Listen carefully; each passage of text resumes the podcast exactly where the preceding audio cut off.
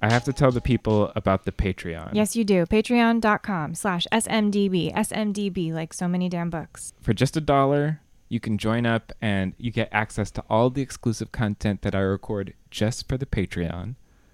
Also, you get to join the book club, Oh, the So yeah. Many Damn Books book club. It's been some of the best conversations I've had about books. It really always sounds like a blast. I'll usually like come home and just hear like giggles coming from the library.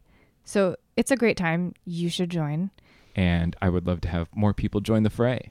You may or may not know that Christopher runs this whole show himself on the hosting side, on the technical side, everything. This is a one man show, truly. He does it all. Support your boy Christopher. Even at the dollar level really helps. So uh, join up, patreon.com slash smdb. I'd love to have you. Patreon.com slash SMDB. On with the show.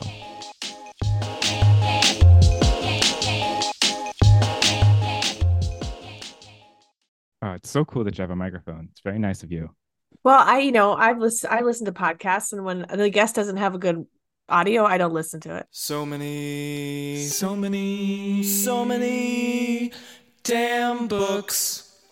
Welcome to So Many Damn Books, a blessing, a curse, a podcast. My name is Christopher, and I am joined in the hi- hyperspace Zoom version of the Damn Library uh, with Edan Lepucki, who is the author of California and Woman Number 17, as well as the editor of Mothers Before Stories and Portraits of Mothers as We Never Saw Them. Her writing has been in Esquire, the New York Times, the LA Times, and more. And she's here to chat about her brand new, completely exciting uh, time travel opus, Time's Mouth.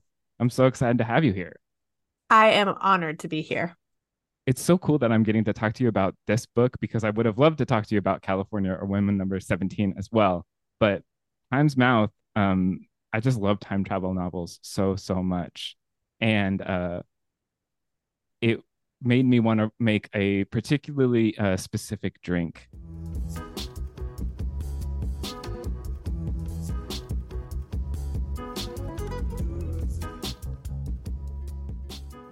First of all, thank you so much for coming. Um, how are you? How are you this fine Saturday morning? I'm good. Yes. Afternoon. Well, we should maybe we should tell the listeners at home that it's 9 a.m. where I am, which is fine. I've been up for a couple hours. Uh, but I was like, is he gonna assign some gin concoction? And then no. no, no. So all of the so I was looking into all sorts of different things and something that I really um that captured my imagination um from an old Radiolab episode that I'm I was having trouble finding was the idea of high vibrational foods. Ooh. Um food that makes you like puts your whole cuz your body is an energy current and has electricity and so this is supposed to um make you vibrate on a higher plane and it's things like apples, blueberries, black pepper, lemon juice. These are all all of the ingredients in what I'm calling a time slip elixir. All of these things will bring up your vibrational energy and make you Love more it. in tune with the universe, which is I think what you need right before you're about to time travel. Yes, yes. I it I haven't alas I didn't make it for our get together because I had a question. You have um black pepper Syrup. syrup. How do you make that? It's it's like making a, a syrup with any spice um where I would use whole peppercorns so you don't have to of double or triple. But you if you just use about a tablespoon for um half a cup of sugar and half a cup of water, it's a regular Okay, it's like a syrup. simple syrup with black Yeah. pepper. Got and you it. just right. put the black pepper in right at the beginning and just boil that. And once and once it comes to room temperature, it's probably steeped enough for you to take the black pepper out and not get that in your drink. Cool. And then if one were to spike this, what um what alcohol do you recommend? Gin, absolutely gin. Yeah, I would put gin in this if, but you know, one thing that about high vibrational food um, ideas is that alcohol is actually uh, is going to bring down your Your vibration. vibrations. okay. Okay. it Good puts you know. less in tune with the universe. So Yeah, I personally, I would have like this and then maybe a different cocktail after. Okay. I've Got it. Got it. Time Got traveled. You know, Nice. that's. All right. but yeah, noted. it really made a lovely drink. I I, I Oh, highly it's recommend. pretty. Yeah, you you um smash the blueberries into the um the syrups and it all gets really nicely Mm, mixed together. yeah. Um, All right. and- I'm gonna try it. yeah. I had yeah. almost everything I didn't have blueberries, so I was like, oh, I'll make Mm. it later. I'll make it. Sounds fun. well, it was it's such a great book and I'm so excited to talk to you about it. But before we get there, I do like to highlight the rampant consumerism that books inspire um, and talk about what did you buy?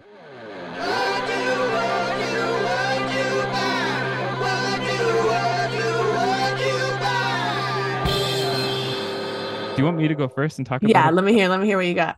Yeah, I got a couple things that I'm really excited about. One is um, a novel that comes out, I think, yeah, it's it comes out in January next year from Ecco. Um, it's called Poor Dear by Claire Oshetsky, and it's about a a young girl with survivor's guilt, basically, as as her best friend died in an accident that she lived through, and now she's being haunted by a specter that she's named Poor Dear. That seems like hell Mm. bent on reminding her of what she survived and her friend didn't. Um, and Oh, she also is like prone to fables and making up stories in her mind. So all of these are very nightmarish uh, details that sound pretty cool to me. And then I also picked up um, a time travel novel, a time travel classic, uh, Somewhere in Time by Richard Matheson. Um, Oh, I've never heard of it. Richard Matheson is the original author of I Am Legend. Um, Okay. and he is also this this book was originally called Bid Time Return when it came out in the 70s, but then it was made into a movie in the 80s starring Christopher Reeve. Um, and it's called Somewhere in Time, where it's about a guy who a playwright who falls in love with a stage actress just through her pictures. A turn of the century play actress, and Okay. checks into a hotel and uses self hypnosis uh, to travel back to the turn of the century um, to go and meet her because he's Ooh, convinced that she's his Okay. soulmate. And When was that published? 1975. Oh, okay. Okay. Yeah, I'll so I'm really check that one excited to check it out. Um, I, I love I Am Legend, and Richard Matheson is like a he's just like he gets right through to the story right away. yeah. You know, yeah. I'm- He's I like, I'm not feel like wasting any time here.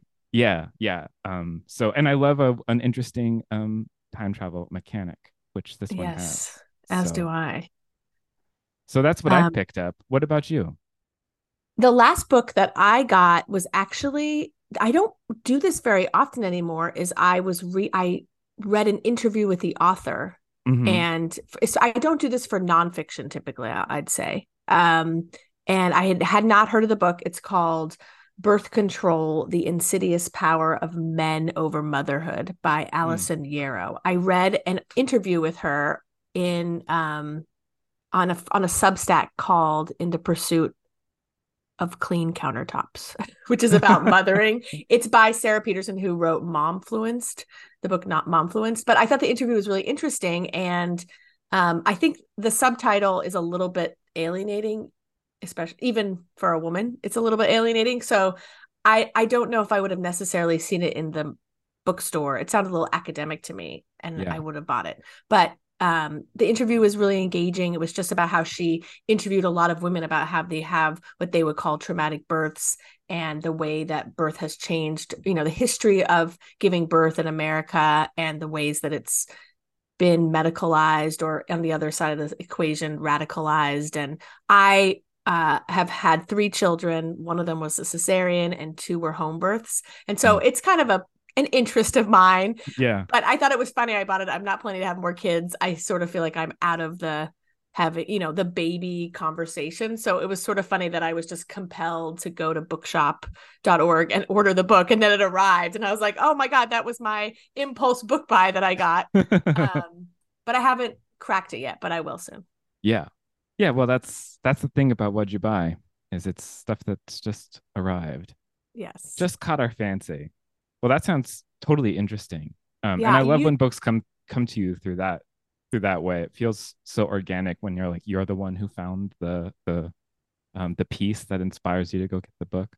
yeah, and I think you know, Times Mouth came out in August, and I've done a lot of like little news, little interviews here and there, and I always wonder. I always enjoy talking to the person, and I always wonder, is this like, is this actually going to sell units? and I try not to think like that. But so I actually felt interested and I said, you know, I'm going to support this author. Mm. And I think I am a good reader for this book. So, you know, and I snagged it. And usually all my nonfiction now I listen to on audio. Um, so I was like, you know, I'm actually going to read this in print. I'm going to change it up. So we'll see how it goes. I do the same thing. I don't know what it is about nonfiction, and but maybe it's just podcasting has has caused me to think I can get all my information through audio. Yeah. Well, and then you can multitask, which is kind of, you know, pleasing. Yeah, one of the things that helps in the pursuit of clean tops. true, true. Well, my husband jokes that one of the main ways I like to read a print book is when I'm doing other things. I'll often be like reading a book and walking around or reading a book and kind of like making something. I think there's a, you know, and I can read in like four minute spurts. Whereas Ooh. he requires like, you know, extended periods of focus. And that's how I prefer to read as well. But there's something about that I find pleasing of reading and eating, reading and walking around. But there's only, I can't read and drive. So, so there are limits. They strongly tell you not to do Yes. Yeah. I don't know why, but you know,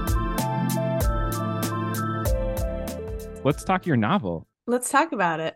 Will you tell the listeners what it's about? I would love to.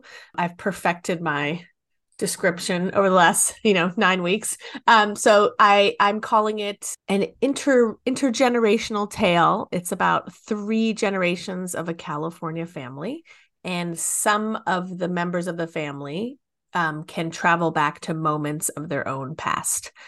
And it's sort of about what this gift slash curse what its effect what effect it has on everybody in the family Yes. And it's so that doesn't even like get into the how plotty it is. I mean, Yeah. this, this is a suspenseful book as as these timelines get sort of um twisted.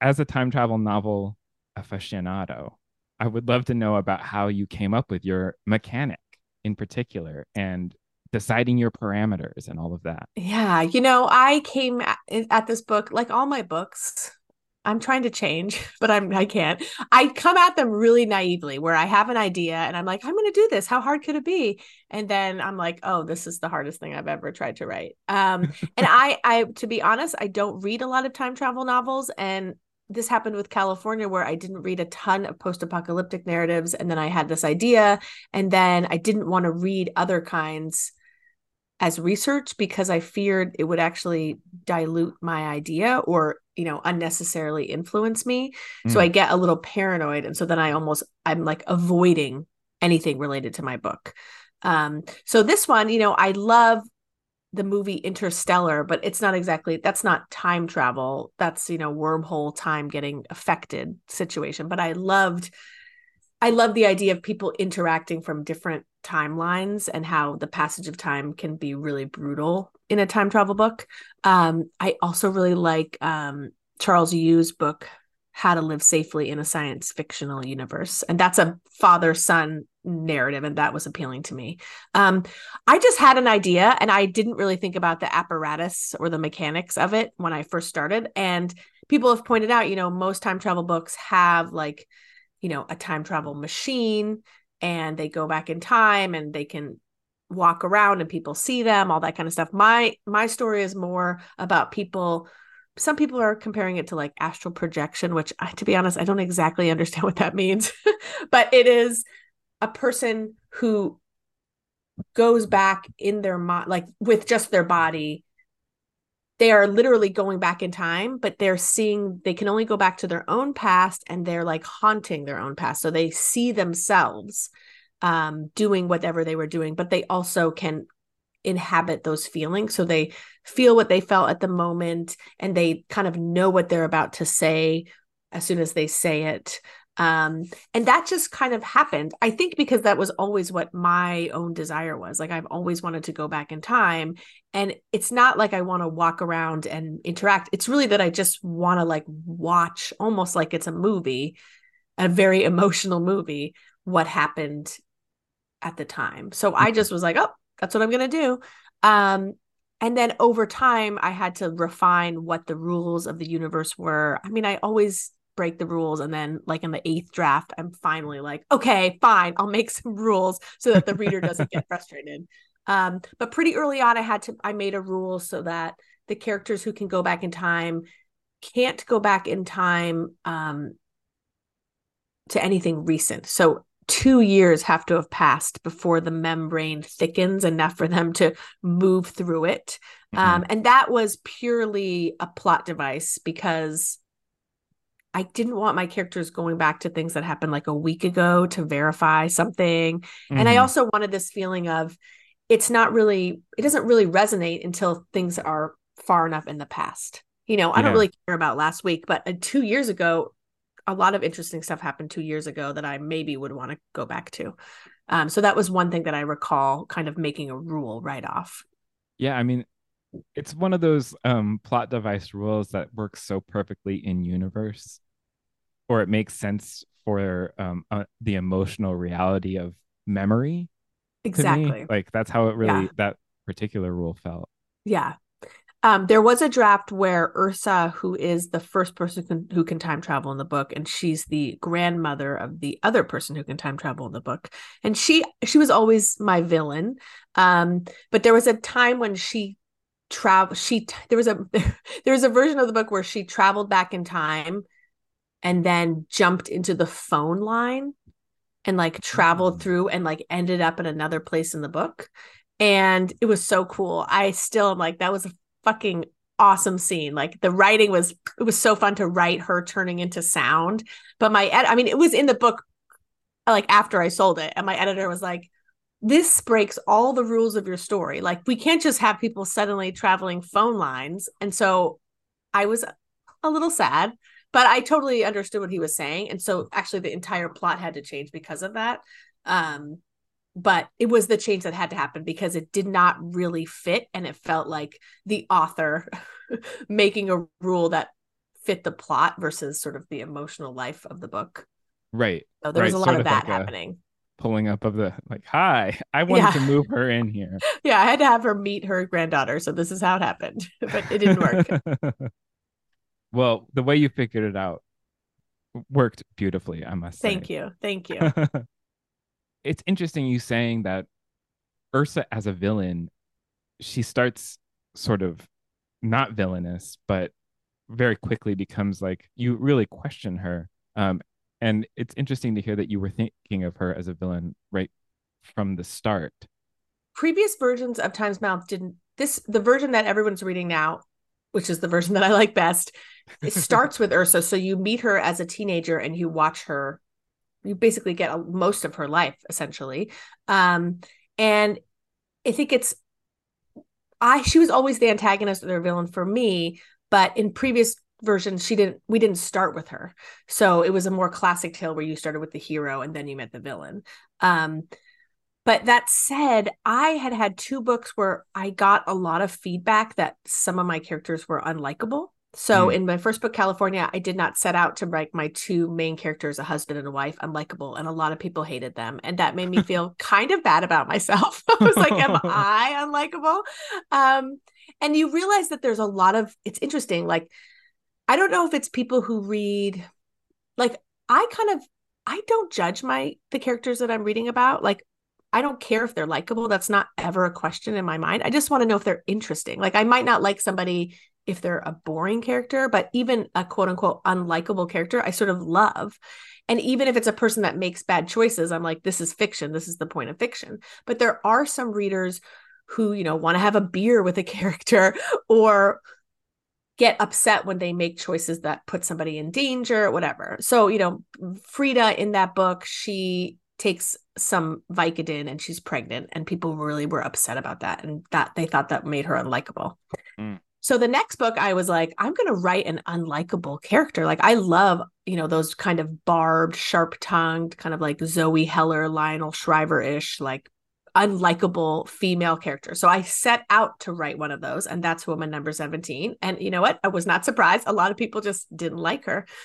So then when times when I was ready to write Times Mouth, I was like, I want to write like a sort of classic story in some ways where there's a character that you truly can root for, and that is Opal, the granddaughter. That is the classic likable character. And then as uh you know the contrast i want this villain who's the unlikable character who is the person that is you know that you are compelled by, but you don't like what she's doing. Um, and it's been interesting though, because the book starts with Ursa, depending on what your reading preferences are, I've had people tell me that Ursa is not a villain, that they empathize with her, even if she does bad Mm. things. And I think that's because they know her so well that they kind of understand why she does what she does and they have empathy for her. And then there's people who, because we start with Ursa, believe that she's the main character of the book and they kind of are shocked that she's so unlikable. So there's some readers who don't like that or they think, you know, I had to stick with her until I realized she was supposed to be a villain, if that makes Mhm. sense. But if she told the whole story, they would be completely alienated. Um, so I just think it's interesting how different people react. But I did, I think I did succeed in that it's pretty clear that we have an antagonist and a protagonist. Yeah. Yeah, absolutely. Along with these strong characterizations, your novels also have these this strong sense of place. I love I'm I went to UC Santa Cruz. Oh, okay.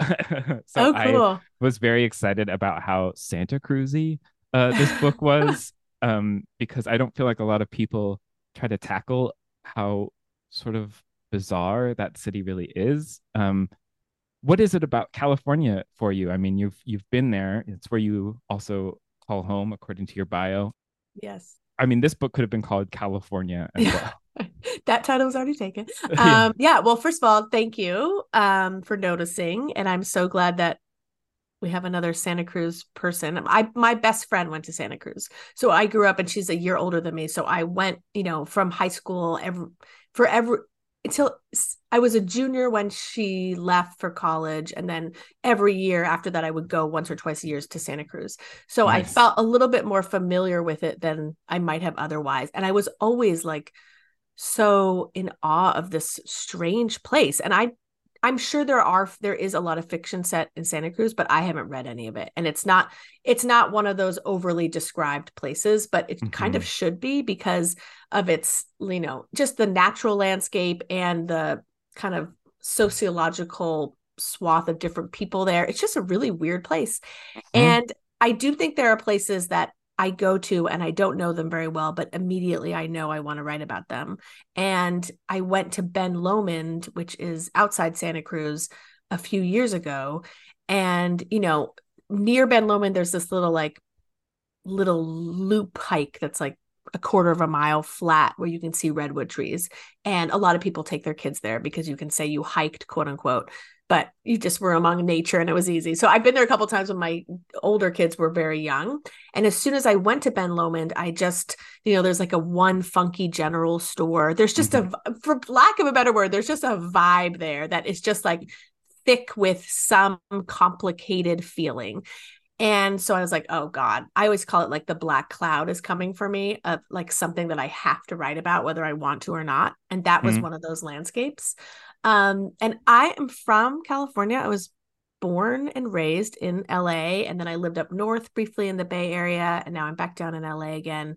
And I don't know. I mean, I think any place is interesting if you are looking closely about the specifics of it and that you know some i have students are like well i'm from the suburbs of connecticut and that's not that interesting and i'm like oh no no no every place has you just peel it back and there's just layers of compelling material but i think Mm. california in particular because it's sort of world famous and has all these mythologies about it um, that are both at once true and not true make it a particularly ripe subject for fiction. So I have, you know, I can write characters who are of this place and, you know, too close to it to really understand its legacy. Um, while also being able to kind of comment on that legacy. So the way that the people in the story in Time's Mouth, like they they seek out all these kind of like alternative ways of being. And Ursa comes from Mystic, Connecticut, because she believes that California will have a time traveler, fellow time travelers, and then she gets mixed up in like the counterculture. But then her son, who was raised on this all female commune outside of Santa Cruz, he doesn't really recognize that he's so steeped in like California lore. And so when he's an adult in LA seeking out his own kind of wackadoo therapy, I don't it's like he's a he's a California cliche, but not because he's a unique individual. Um, so that's kind of fun to play with. And I just think it's a beautiful place that has all kinds of fun stuff to describe. Um, Mhm. and Los Angeles in particular to me is like a place that's people are totally nail it in terms of elements that are true about it, you know, that it's like beauty conscious, health conscious, you know, maybe sometimes a little vapid, it forgets its history. And that's also totally untrue at the same time. Like if you really come to this city and look at these particular neighborhoods, they're not like that. Just like any place is its stereotype and isn't. Um, Yeah. So that's fun for me. LA is a very strange place because of its island neighborhood sort of feeling yes, that you can, yeah. can be right about it, but you're right about 10%. Like you're not like there's still 90% that's like Yeah. not that. Yeah, you know, I where I live, I live in Northeast LA. I live on like a dead end canyon street that looks Mm. out on un undeveloped property. It's private land that the Santa Monica Mountain Conservancy is trying to buy, but right now it's just you know open land that somebody wants to build like 80 houses on like really gross houses but right now it's just a bunch of black walnut trees and raccoons and uh, coyotes and like that's not really the la that other people know. Like I, my house is on a septic tank. Like it's almost like I live in the country, but then you drive down the hill and then you're in like LA vibes. So I just think it's fun that I have this life, this kind of unknown Los Angeles life. And so that's kind of what I'm trying to get at in my fiction. Yeah, I mean, I do think that people feel like they've got an idea of what Los Angeles is. Confronted by your book, it's another it's it's like, oh, there are these pockets as well. But up in Santa Cruz, you've got this fortress uh that they live in. I mean, like there's fortress vibes to it. Uh, yes. Yeah. And and also California had this big sort of dystopian fortress. And I just I'm curious about your fascination with Yeah, making what is making it? um castles for your characters. Yeah, I think I think one I am really interested in domestic space. Like I'm I just like people in rooms talking. Like that's my favorite. People are like, "What kind of movies do you like to watch?" I'm like, "Oh, people in rooms talking." Um so I like that in fiction as well. But I also really do like story and plot and things that happen and I for me I am attracted to those kind of like stories of enclosed communities. So in California, we have these people who, you know, don't want to be found and have these spikes made of all kinds of crazy things. And, you know, they're like a kind of cult. And and now in Time's Mouth, I have this group of women led by Ursa who watch her time travel. And when that's another rule of the time travel, when someone time travels, the atmosphere in the present gets changed and it feel you feel this euphoria just witnessing time travel. So they watch her time travel. Um and i you know to be honest i don't remember. I now that i'm trying to write a new book i want to try to remember those moments when you come up with ideas because i think it's kind of interesting like where did these things come from? Um but i think there is some sort of strange mystical element too where just you know pop something's in your mind where it wasn't before. Um but I had always wanted to write about a Queen Anne Victorian. I don't I don't even know why. I just love them. They actually are in LA. There's a neighborhood in LA near Dodger Stadium that has a bunch of these Queen Anne Victorians. And so I was like, I'm gonna write about one of these and make it huge, you know, because I can do whatever I want. I have the biggest budget ever. And, you know, just make it huge and see it kind of fall into disrepair um, and have it hidden in the woods. And I'm very interested in what happens when nobody's watching.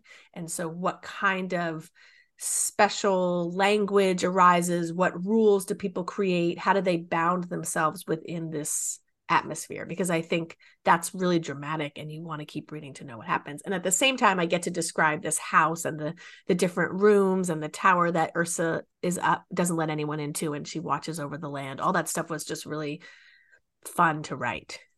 Yeah. Well, it's fun to read too. I feel like Oh, that's good. um there's a one to one to that.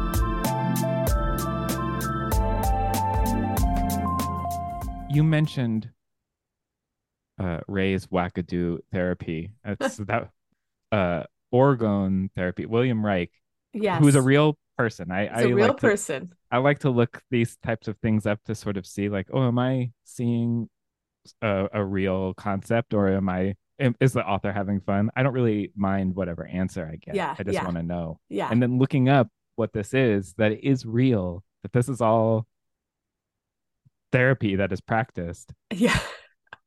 Probably right at this moment, somebody is doing it. um, can you talk about uh, putting this in your book and, and- and yes. how you discovered orgone um, therapy? Yeah, Reichian therapy. So um this was something I'd always wanted to write about. My dad, the book is dedicated to him. He I grew up with him doing this kind of therapy and um it was started by Wilhelm Reich. He was an acolyte of Freud and then kind of moved away from Freud.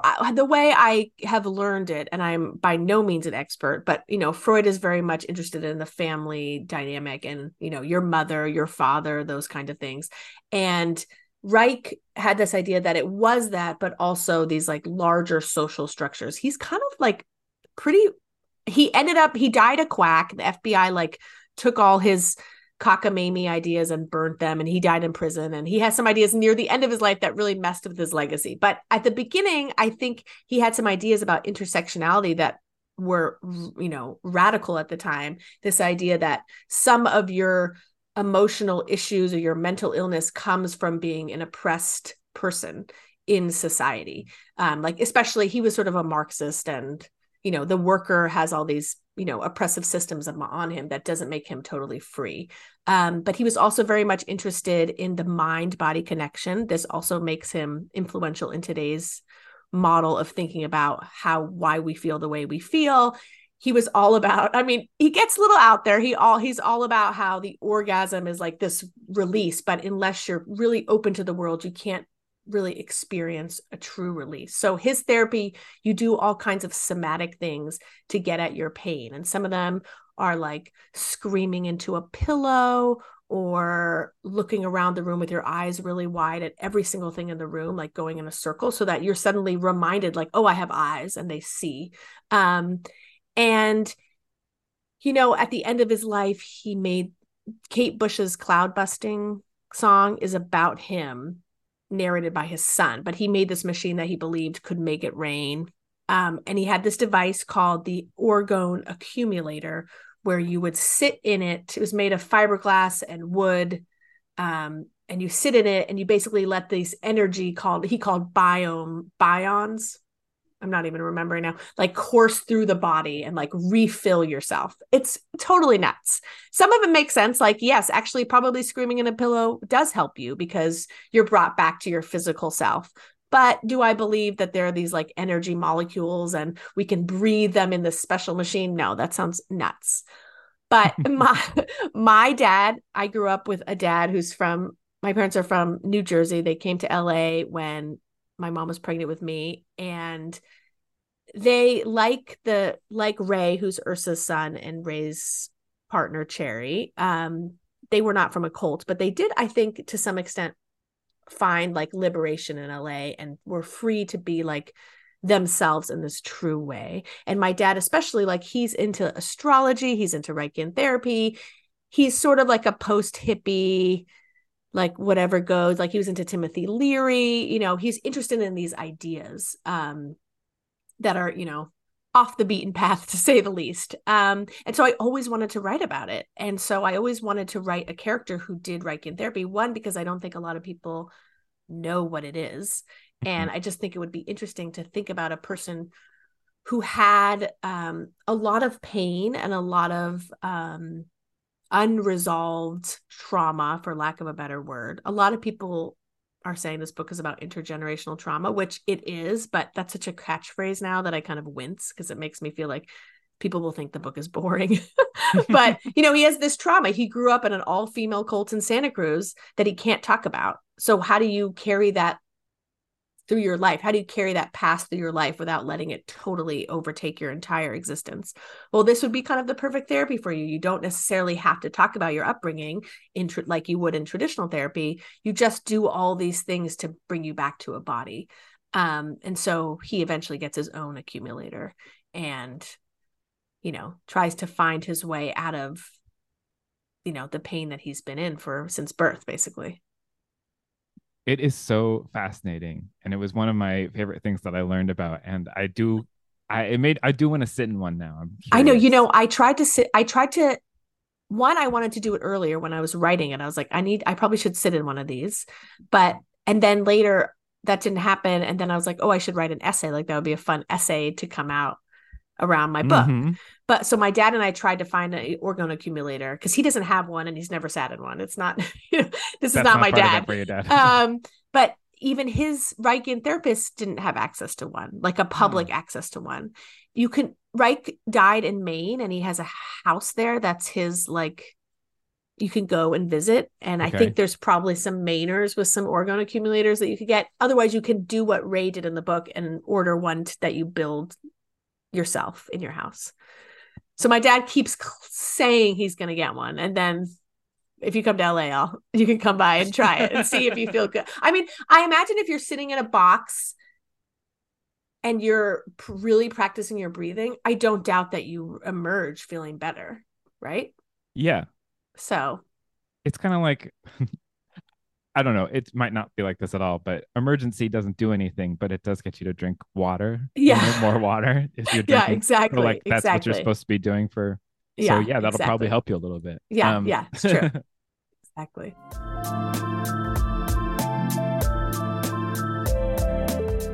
California, Woman Number 17, Time's Mouth. These are very different novels.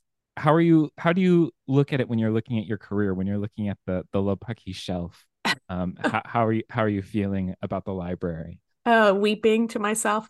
Um you know i think it's interesting when you have a when your third book comes out that's when you start to think about like well what is it i've done? Like because i think when your second book comes out it's just a set it's not just a second book but you don't yet you haven't yet established certain like patterns or obsessions or ways that people will step back and say well this is this is what your books are like. Um you know i think on the one hand i've probably shot myself in the foot by every time I have like, you know, California is this post-apocalyptic book, and then Woman Number 17 is like a noirish story about women, and the third one is a time travel family saga, right? So they're all really different. Um, but they have some, I think there's a lot of overlapping, you know, particularly with place in California, Los Angeles, um, a lot of stuff about family uh parenting or being parent i think is huge in all three of them. Um but i also kind of like the idea of every time i'm trying something different. Uh, my teacher at in college who was like my first really serious writing mentor is Dan Chaon Mhm. uh c-h-a-o-n who wrote um ill will and sleepwalk was his recent one. And i love his work. And he i saw him read for um his new one sleepwalk. And he said that his goal is to write a book in a different genre every time. So like the next time have it be a western and then after that a romance novel or whatever the case may be. And i thought that was a really fascinating project. And i wouldn't go that far one because i'm he's a much more vigorous reader of different kinds of genres than i am. Um but i do love the idea of always looking for a new form to tell the story. Um so i also really gravitate towards jennifer egan's work for the same reason. Like you know she has the keep which is her gothic novel. She has her historical novel. She has her story linked stories that go in different forms for every chapter um so i think that's exciting and there is a through line through her work as well like she still comes back to the same themes every time so yeah i i don't know i mean my i have two books that i'm kind of working on simultaneously right now which also Cool. means not not really working on either of them uh, but they're both so different and yet they're also circling these ideas of place parenting ambition seems to be the next theme that i'm maybe thinking about Mm. um, but they're both really different in terms of their form um, so we'll see who knows Have you gotten the have you now that you're done with your time travel novel, have you read some time travel that you were putting off or was it never really I I I have some. What happens is I don't want to read it, and then I'm so sick of it by the end. It's like I never want to Yeah. Think about time travel again. And I keep joking, like if I if I could time travel, I would go back in time and never write a time travel novel because they're Mhm. so impossible. Like your brain kind of melts trying to figure out the puzzle of them. And this book started out you know in a non-linear way which a lot of time travel novels do and then i pieced it back together chronologically and I liked that in the end, but my brain almost broke trying to make it work. Um, I the only two that I've read recently are um, I read Emma Straub's book This Time Tomorrow, Mhm. and I read Sea of Tranquility. Emily Oh, yeah. John Mandel's books were books by two people I know who wrote, started, finished, and published their books within the time frame because my book took like seven years to write so i was Mm. like one i was like screw you guys you you, you wrote them so fast and they're great and i'm lucky for you that you're smart enough to do this right the first time um but i also was like i don't want to be influenced by them. Hmm so um but it was fun to read them. It was interesting to see they were quite different from mine. Emma's had some interesting like overlaps with mine because mine was also father daughter and also or and also had like city stuff. Hers is new york mine is la so that was kind of cool. Emily's i didn't think had really any connection to mine so that you know but i thought it was cool her device was interesting. Hmm um so i know do you have any others to recommend me that i should read next Oh, I mean, sure. well, I mean, I, I I was thinking about um ways to not do time travel. Uh, and I was and how like method doesn't matter as much as people think it does. Hmm. Um, you were talking about how people were like, oh, you people usually have a machine or something that makes them for, to you, and it made me think of Timeline, Michael Crichton's um time Oh. travel novel, where he tries to do what he did with Jurassic Park, where he was like, he spends you know a hundred pages of Jurassic Park being like, this is how you would clone dinosaurs. This is Yeah. how it would if you were gonna do it. yeah This is my magic way that I've made up. And Timeline's the same way. He's like, if you were gonna time travel, this is the I've figured out the scientific way that it would probably happen. And he spends so much time with it that by the time the book actually starts, it's not as interesting as the rest. Yeah. But um, I will recommend Darryl Brock. Yeah. Um, if I never get back, which is a great one. is that a recent book No, and it might even be out of print. Uh, so, but I think it's available online pretty easily. And it's Okay. about a guy, a sports writer, who ends up on a train and gets off the train, and it's like an early American baseball game. ooh that's fun And uh, you know, he one of the first scenes, he asks for a glove, and everybody makes fun of him because no one's wearing a glove. yeah Um, so uh, it's one of those great. I mean, the the fish out of water um stuff for for time travel in particular yeah uh, and then um, Rebecca Stead wrote a middle grade novel Oh. um, called When You Reach Me that won the Newbery. It was a huge, enormous hit. Um, that has the one of the most fun time travel um, mechanics too, and a great little puzzle. But speaking of puzzles, speaking of mind melting puzzles, you Yes. recommended a mind melting puzzle of a novel. i sure um, did the possibilities by Yael Goldstein-Love. Um, do you want to tell what what made you want to um, recommend it to me? Well, Yael is actually a friend of mine. Um, and interestingly, we were in a writing group together. I didn't read the possibilities, but she read a very, very, very early versions or sections of Time's Mouth. Mm, Um, and when she gave me her book, it hadn't, you know, she hadn't yet sold it, but it was pretty finished. It was a complete, almost like perfect draft that she gave me. Um, and she needed a title. And it, originally it was called like Hannah 43 mhm. whatever the and I was like, that's like too sci-fi for this book. It's gonna set up. So I actually recommended the title. So I feel very proud. Um, but I thought it would be interesting to read.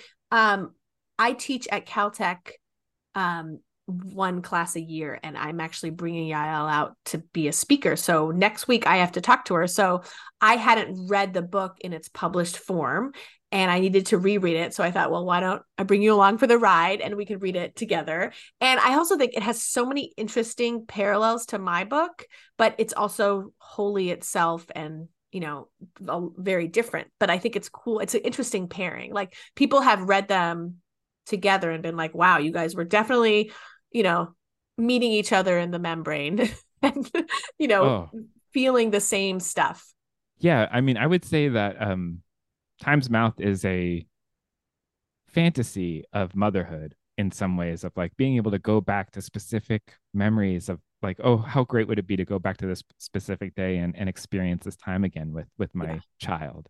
yeah And the possibilities is a full on nightmare of yeah what Totally. if I can't count on my kid to be where I left them last? yeah yes exactly that's a good way to put it so hannah the main character she her son i think is eight months old in the book and she has she had a traumatic birth where her son you know, almost died and she keeps seeing a version of him where he's dead but everyone's telling her oh that was just like a figment of your imagination or your worst fear coming true and she spent the first 8 8 months of his life like just really kind of postpartum anxiety like very unsettled. It's it's gotten so bad that her husband Adam wants is going to leave her for it and when the book opens she's just left her therapist's office um and she has but she left her car keys i think right in mm-hmm. the in the therapist's office so she just leaves her son like on a parking like right outside the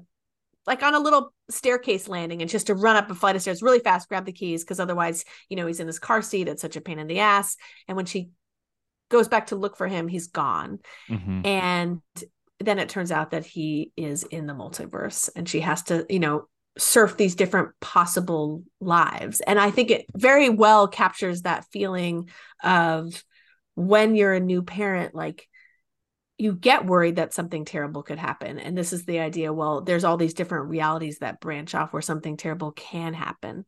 Mm-hmm. Um, and I think it's a, one of the reasons I'm bringing her to Caltech is that I teach write, creative writing to scientists. And this is a book that uses science and fiction in kind of interesting ways um, that she could talk about to them and kind of connect with them on that level. One thing that I really loved actually is that the narrator of the book herself is a light science fiction writer or yes. uses science fiction in her own novels, but she doesn't quite understand the yeah. the science that she uses. She does understand it some, and her husband really helps um, because he's a he, he's a professor, um, a teacher. Yeah, and one thing that was breaking my heart while I was reading this book was that like in all the other universes, she has this really strong marriage. They love each other. He's so supportive. They've got this great they they this kid that they're co-parenting so well.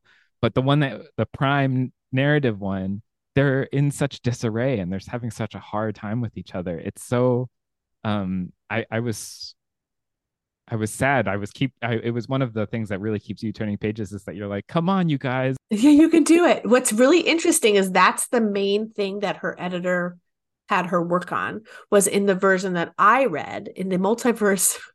the, the other version of this book is that she's not having issues with her husband hmm. that he hasn't if i remember correctly he hasn't kind of issued her this like we're going to break up over this um so there wasn't that to read to but i agree that you know he's leaving her and then they kind of there is this heartbreaking thing where he doesn't get why she is the way she is.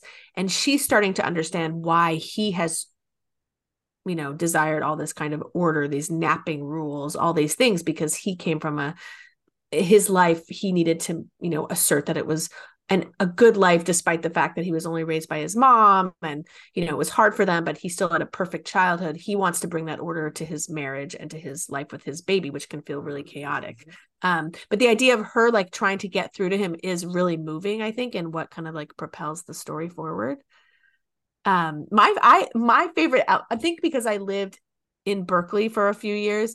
I I feel like similarly, I don't see a lot of fiction that's about Berkeley, contemporary mm-hmm. Berkeley. Like she gets so many things right. There's like the older women who are like frowning at her over her and her baby, which I was like, that is 100% true. There are all these like 75 year old Berkeley hippies who are really judgmental and will just give you a dirty look. I call it the Berkeley stink eye. It was in the book. I love these. She has this pair of birders, um, mm-hmm. who one of them ends up being this famous scientist. Um, and I loved the the perception of that character and then her house in the berkeley hills which takes on this kind of she thinks of it as of course i like the fortress house but she she bought this house with her book money. She's a successful author and it has been this place of comfort for her. She loves it. It's high up in the hills. It has this beautiful garden but it starts to take on like kind of a menacing vibe mm-hmm. as she can't find her son or the different realities that she inhabits. I thought was really it felt very powerful to me. Yeah it's uh, it's extremely fast. It is like a real like page turner. Like it's a quick. I don't know. I was I was fully wanting it's it's classic. What you want the mom to get back with her kid, like you want that all to be to be set. But of course, like the the fun is in these little um possibilities when she's really writing them, and she you get to see that just these little um sequences. Like she is somewhat of a she's not a horror writer. She's never written anything scary before in this one universe, and she's like Yeah. trying to figure out her like book tour that she seems to be on. Yeah. Um, so there's that fun sort of quantum leap almost um quality to it as she tries to figure out like okay what are the parameters of this universe Yeah, I love this idea that if certain things had happened to her differently, she would end up wearing Jimmy Choo high heels. And just this idea of like, it seems so superficial. And yet you're like, you're right. Because if I think about it to myself, I'm like, I am not a person who would ever buy those shoes. What would have to occur in my life to move me towards that particular identity? I thought was both like funny, like there's a little wink wink quality about it, but so like deeply true Mhm. um, that she wouldn't she what she write about what she writes about is a, is a product of what happened to her in her life. So if different things happened to her in her life she would write different things and she would be wearing these fancy high heels. I yeah. loved it. Yeah. There's also something interesting that she does with the outsider confirmation um of like because for a book like this sometimes it's more hallucinatory. It's more like Samanta Schweblin fever dream like Mm, you're not sure if she's experiencing the reality that everyone else is experiencing and maybe the her kid is only disappearing to her um, but then the her husband is confirming that he has this reality too and is going Mhm. through this like weird forgetfulness thing and Yes. and then that becomes the ticking clock um, yes and then your book has outsider confirmation in that interesting way of the of the everybody witnessing the time travel and feeling this amazing thing. Was that something at the beginning I, I realized i wanted to ask you about that um Yeah, the, so the it- penumbra of magic. Yeah you know i always had i wanted to have echoes in my story um so i wanted when opal time travels her friend fab is witnessing her and when ursa time travels the mamas are also witnessing her and feeling this euphoria but i in later revisions i definitely upped it so that you would they would the women watching would always feel it more strongly and that it would have these i thought it's more dramatic if there are real world consequences. So like you said like confirmation that something is actually happening it's not just in their mind. And then like this other idea of well it would be great if you as a mother to be able to hold your child as an infant again but what are the ramifications of that? How does it how does it change you as a mother? Does it make you a better mother or a worse mother? And so that's sort of a a a way in scene to show the consequences. I when I was rereading this, I don't know if I didn't remember it or if it changed, but there's one point in the book where Hannah needs to surf these possibilities to basically find her son and she does so in a sort of mental way where she opens herself up to it and she's suddenly in her mind going and she goes back to her mom's group and she's like you guys i just need to do this thing. I need to like communicate with my mom in this way. And the leader's like this is crazy. We're not doing this. And all the moms are like whatever let's do it. And they and it's very similar to my book but i don't think yael had ever read those scenes in my book. So it was just like we were you know the collective subconscious where these women are holding her hands and like letting her go wherever she goes. They're not feeling euphoric. When she comes to they're like holy shit what just happened? Um but it is a similar situation and i kind of love that because i'm her friend so it was like oh we're both into the same idea. Yeah i mean even just the sort of um the sequences of time travel versus the sequences of u- universal travel like exactly how she like opens up her mind. There is some really yeah there interesting is there is an echo there for sure. But also for all of that it's remar- it's constrained um it's remarkably constrained because you know you could go in the everything everywhere all at once route Yeah. and truly go nuts with these possibilities but she keeps them to like decisions that that the character would have made and and how that branching decision tree happens which is very satisfying yeah you know i think one of the things the book does really well is and it was a risk because i think it could make some people who haven't had this experience not want to go all the way there but when she makes it so much about the baby. Like there's a lot of breast milk in the book. and I was like, well, I liked it because I breastfed my kids. And I just think it's like fictively interesting. I think even if I had bottle fed them or not, you know, had a kid at all, I think it's just like fictively fascinating to be like, oh, my milk dried up when I was totally detached from my kid. And it, my breasts were like filling with milk in this like cosmic way. I just think it's a cool idea for like cause and effect. But I did wonder, like, would that make some readers be like, oh, this book, what is this book? But I always like a book that kind of is exactly what it needs to be. And one of the things that works for me in the multiverse part is like it is very focused on the baby. And when she really like tips into what he needs and where he wants to, where he is, and also she follows these dark feelings that she realizes are connected to the baby. I thought that was just sort of it was revelatory plot wise for me and i just thought oh this focuses the book mm-hmm. um and i did i was like are other people going to be as into this as i am? But and i was like i don't care about other people. It's me. I, i'm the only reader here. Yeah. Eh, the the the breast milk stuff reminded me it made me think of um helen phillips novel from a few years oh, ago yes, the need the need. Yes i loved that book. There is also it's that's also very much a um a plot device as much as mm-hmm. it is um as it is in this you know yes. it's, it's physical but it's also literally like driving how how the novel ends. Yes true. Um, but the yeah it and it's also i mean i would say like if if the possibilities i think those two books could really go um could be interesting to read back to back because the possibilities is much more it's not hallucinatory mm-hmm. and the, the need very much is like mm-hmm. like you're very much in sort of a fever dream. Yeah um, that's true. I love that book i'm so glad that you um recommended the possibilities um it's it was on my stack um and oh perfect i love i love that we you you took something off my stack and it was something that you were needing to reread again. So yeah, see, the universe so the universe the provides. it does. It really does. So we obviously recommend that. Do let's um, let's move into recommendations. Yes. Do you have something you want to recommend? What do you have right now that you want to recommend? I'll recommend actually another Rebecca Stead book. Um, ever since I loved When You Reach Me, mm-hmm. um, I have kept up with her and just read all of her books because they're is always she, really fun. Is she always write young adult? Always middle reader. Okay. Um, and this newest one, um, she wrote with Wendy Mass, and it's called The Lost Library and it's sort of oh. about a magical realism um, little free library. I don't know if you've ever seen oh, those oh, yes, of boxes course. around.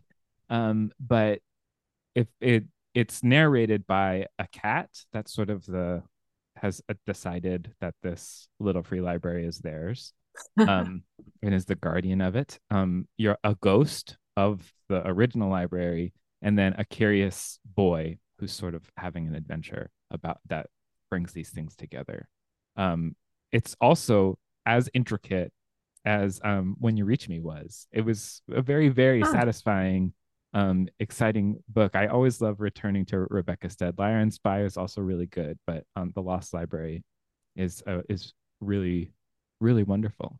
And middle grade what how, like what are we talking? Did you read this in an hour? Um no a couple hours. Okay.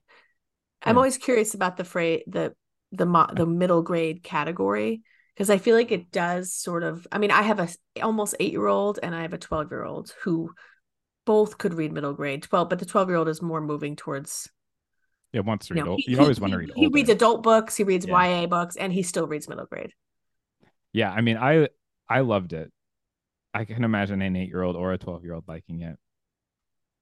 Yeah. Okay it's fun uh, for all ages. Okay. Fun cool. for all ages. It's um it's a four hour audiobook. So if that gives you any idea. Oh, okay. Okay. Okay. Oh, that's a nice length.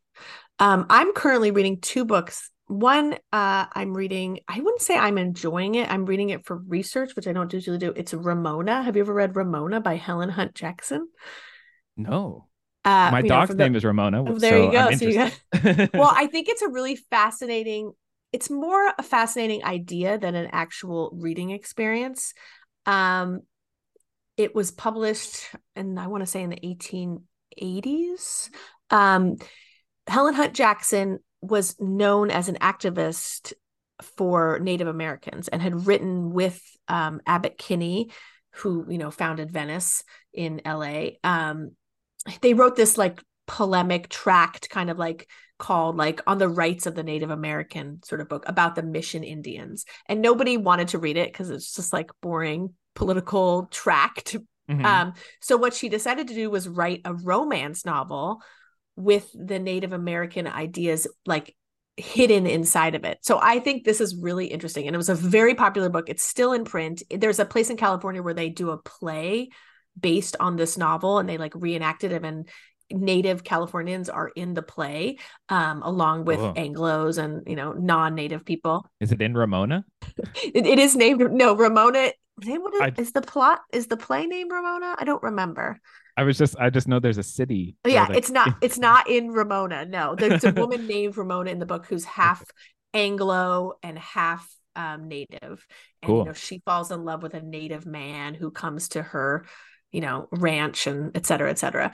Um, it's kind of slow. It's not. It's not. You know, it's no Wuthering Heights. It's not like riveting to read like Anna Karenina is. You know, it's it's a little like plotting, but I'm still kind of plotting through it because I think it's interesting as an idea of like how books come to be and Helen Hunt Jackson is really interesting to me. So that's one book if you're looking for a historical story. Um and then I'm reading right now for once I'm reading a i never read a memoir, but I got Okay. I this was an another impulse buy. I bought I was signing books like stock at Book Soup where I used to work and they have such great piles of books at the register that are fiction when you turn back, but when you're waiting in line, you're just like faced with all this nonfiction. And I pulled up Leg. Have you read this book?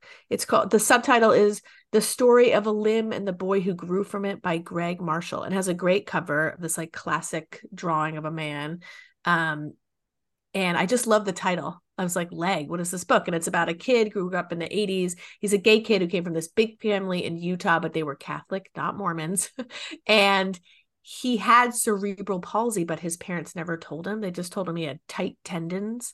Mm. Um, so it's about, and he didn't learn he had cerebral palsy till he was 30 and doing like a health insurance claim. Um, but it's a very funny story about his wild family and growing up queer, closeted in the 80s in Utah and having this disability that he didn't really realize was a disability. wow. Um, and it's really funny. And I bought it on a lark and I'm really enjoying it. It's the voice is great. He's it's very, you know, it's just a pleasure. And Yeah. because I don't read a lot of memoirs, I'm not coming with any like preconceived ideas of what its formal shape will be. hmm I'm like, I have no idea how to write a memoir. So what whatever you're gonna do, just bring it to me. Yeah. Yeah. I mean, I love the big family memoir. I I I, I remember loving Running with Scissors by Augusten Burroughs. Yes, yes. Reason. it's in that same vein. family. Yeah. Yeah. I mean, this, I just read a chapter. It's about how his brother discovered that like the Brookstone massager could be used as a masturbation tool and how like all these boys were coming down to the basement and like going into the guest room to use the massager for a little while. Like it's just like nutty stories about this great family. It's very funny. Wow. That sounds Yeah. That sounds great. Yeah. You should have him on your show. He's probably a character. It's a good idea. Thank you. yeah. Um, well, this has been such a blast. Oh, the final recommendation is, of course, to go pick up your copy of Time's Mouth. yes. Right do now. it. Um, we both vociferously recommend it. It's just a, especially if you love time travel novels, it is another great um, book in that in the realm. And if you don't love time travel novels, it's also not very much like a time travel novel. So, Thank you. Um, Thank you so much. I really, it's very special to me that you liked it. So, um, and thank you for hanging out. I hope we can cross paths again soon. yes. Thank you so much.